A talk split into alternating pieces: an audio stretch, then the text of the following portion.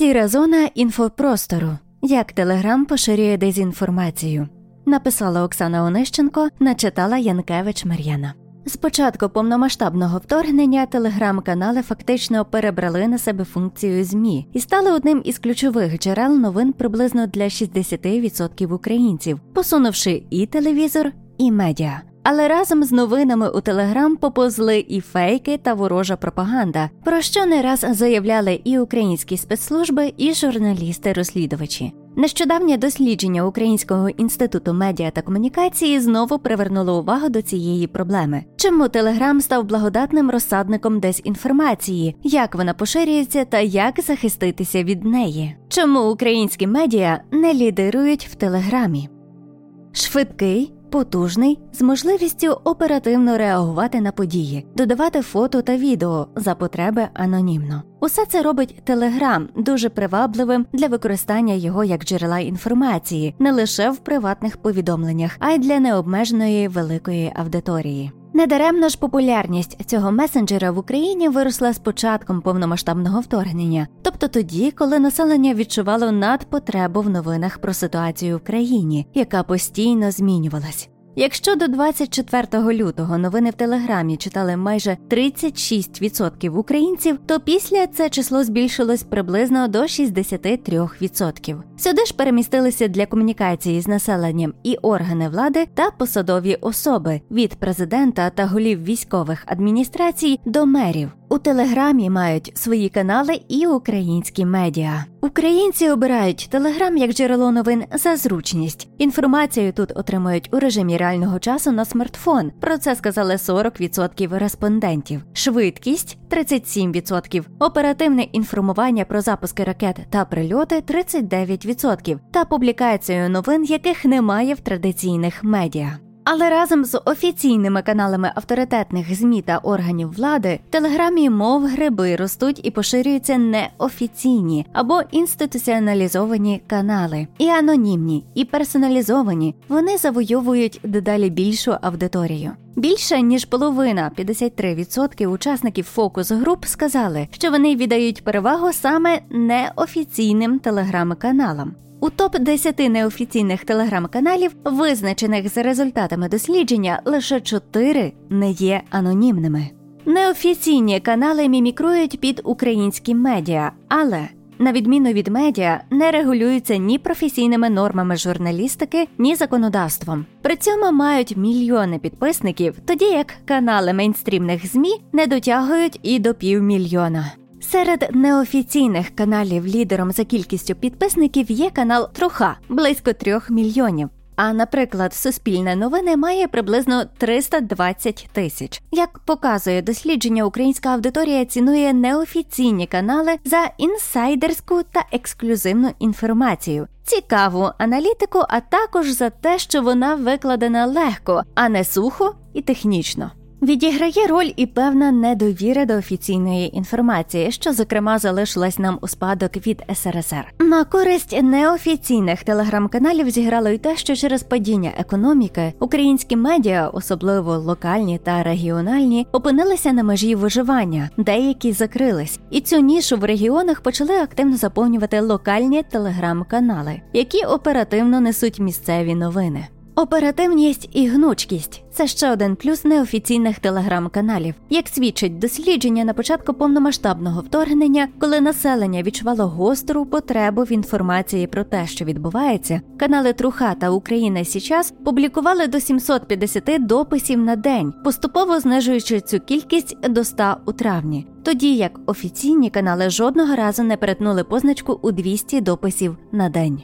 Але разом із різноманітною інформацією у неофіційних каналах, особливо анонімних, можна натрапити на замовні новини, чорний чи білий піар, немарковану рекламу, джинсу ну це матеріали з ознаками замовності, які просувають інтереси політиків чи бізнесу, та ворожі пропагандистські матеріали. Більшість неінституціоналізованих телеграм-каналів невідомо кому належать та мають непрозоре фінансування. Фактично, це сіра зона нашого інфопростору.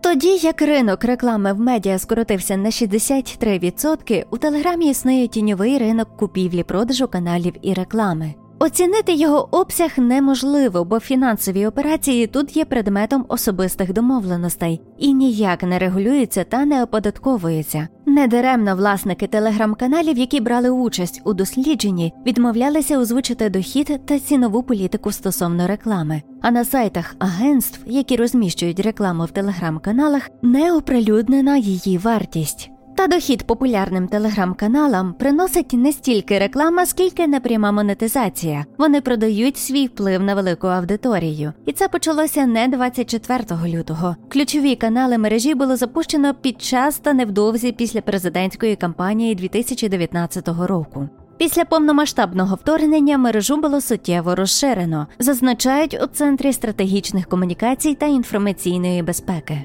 У зв'язку з війною з Росією в українському сегменті телеграму з'явилося безліч каналів, які поширюють російські наративи. Деякі з них маскуються під регіональні медіа і навіть у своїй назві часто мають ім'я населеного пункту, наприклад, нетипічної Запорожжя. Токмак сьогодні Суми. Центр протидії дезінформації при РНБУ уклав перелік зі ста проросійських телеграм-каналів, які координуються російськими спецслужбами. Серед них є чимало регіональних. Назв саме цих каналів немає у топ 10 визначених у дослідженні Українського інституту медіа та комунікації, але сукупно регіональні канали посідають почесну другу сходинку в цьому рейтингу. Служба безпеки України також оприлюднила список телеграм-каналів, які мали стосунок до спецслужб Росії і займалися підривною діяльністю. За словами СБУ, це результат однієї з тривалих операцій. Як наслідок стали відомі розцінки на розміщення публікацій у пропагандистських каналах від кількох сотень гривень у регіональних і до 25-30 тисяч гривень у всеукраїнських. Та часто встановити власників анонімних каналів просто неможливо. У СБУ пояснюють це відсутністю взаємодії з адміністрацією телеграму. В Україні відсутнє регулювання діяльності соціальних мереж, зокрема й телеграму. Як зазначають у комісії із журналістської етики, навіть новий закон про медіа оминає це питання, оскільки глобальні онлайн-платформи не перебувають під українською юрисдикцією. Тому єдине, що може робити держава, щоб боротися з неякісним контентом, це звертатися до платформ з проханням обмежити доступ до певної інформації. А погодиться на це їхній менеджмент чи ні, це питання його доброї волі. Телеграм, як до того, Фейсбук і Ютуб, а до них інші соціальні мережі та інструменти, виявився просто найзручнішим інструментом, а телеграм-канал форматом отримання контенту в сучасних умовах, зазначає Отар Довженко, голова незалежної медійної ради. Люди самі обирають саме цей спосіб отримання інформації і конкретні її джерела. Ніхто ж нікого примусом не підписує на легітимний чи труху. Сам Телеграм не продукує фейки, як і якісний контент. Він лише платформа для поширення повідомлень, які пишуть користувачі. Головний закид до Телеграма як платформи він не робить достатньо, власне, майже нічого не робить, аби нейтралізувати дезінформацію, зокрема російську, і створює умови для зручного і ефективного поширення пропаганди, дезінформації та всяких нелегальних штук типу наркотиків і порнографії. Водночас, якщо ви складете перелік своїх улюблених найякісніших українських медіа і пошукаєте їх у телеграмі, то з'ясуєте, що вони там є і поширюють якісний контент. Ризики для інформаційної безпеки України.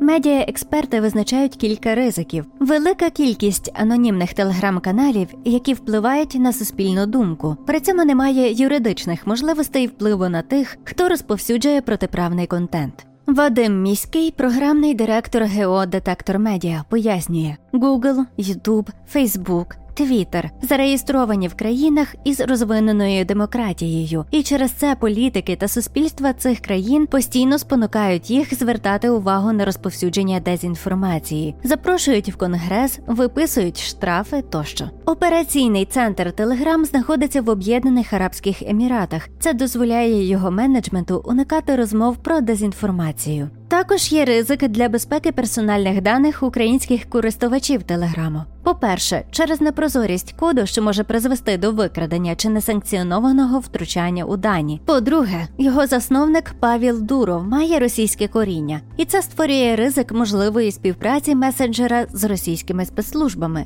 По-третє, клонування шпигунування Росією, створення двійників корисних чат-ботів у телеграмі створює ризик не лише заволодіння персональними даними українців, а й поширення неправдивої інформації. Також ми не знаємо, яку інформацію запитують у компанії різні держави і чи отримують її, оскільки компанія не публікує звіти прозорості щодо запитів.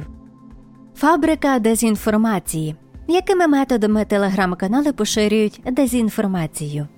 Як показало дослідження Українського інституту медіа та комунікації, більшість популярних неофіційних каналів, діяльність яких вивчали у межах дослідження, не поширювали відвертих фейків, але інформація, яку вони давали, базувалася на чутках, і про це канали не згадували у своїх повідомленнях. Також канали часто використовували безособові посилання по типу повідомляється, що наші джерела єсть інфа, що сообщають в соцсетях, по сіті гуляють. Це імітація посилання на джерело, якого насправді немає.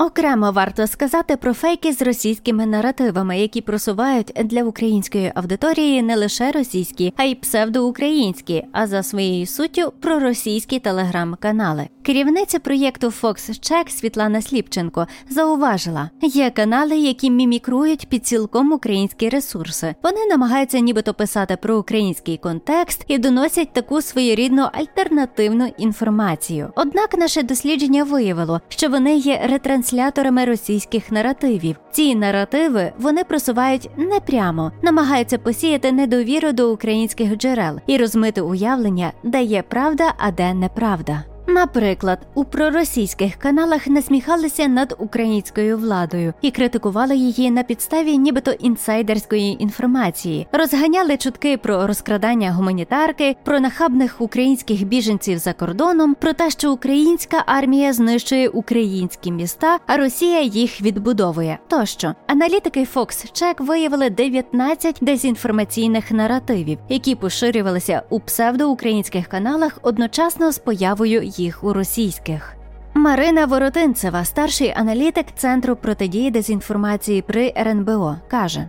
Ми ніколи не зможемо порахувати кількість таких телеграм-каналів, бо над їх створенням і розгоном працюють десятки людей. Працює штучний інтелект, працює дуже потужна система програмного забезпечення, яке наповнює канали і просуває. Ми фіксуємо також, що ці пропагандистські канали переформатувалися під новинні, і коли ви підписуєтесь на такий канал, у перші години, тижні, місяці вам може здаватися, що це просто новинний канал. Там ви бачите ті новини, які читаєте в десятках інших телеграм-каналів. Вони один одного копіюють, але в якийсь момент ви починаєте помічати інший контент. Це не так, щоб нова, але така специфічна тенденція. Вона почалася із весни. Раніше ці канали працювали як пропагандистські і були націлені на політично активних громадян, а потім почали працювати з новинним сегментом.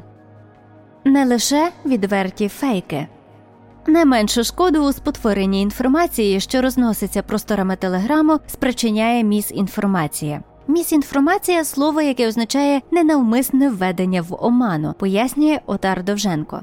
Наприклад, якщо ви повідомляєте, що росіяни взяли Бахмут, хоча знаєте, що насправді ні, це дезінформація. А якщо ви переплутали назви міст і пишете, що росіяни наступають на Бахмач у Чернігівській області, маючи на увазі Бахмут, це мізінформація. Є ще малінформація, факти правдиві, але такі, що поширюють, аби зашкодити. Наприклад, якщо ви розголошуєте чийсь діагноз або подробиці минулого, що змінює ставлення до цієї людини. Місінформація, тобто ненавмисна неправда, за визначенням ніким не створюється. Вона виникає там, де люди або помиляються, або повторюють чиюсь помилку. Яскравий приклад був нещодавно, коли чимало медіа та пересічних людей поширювали різні імена вбитого росіянами українського полоненого. Очевидно, що ім'я в нього насправді лише одне, а інші були озвучені помилково. Це була мізінформація. Водночас це була малінформація в тому сенсі, що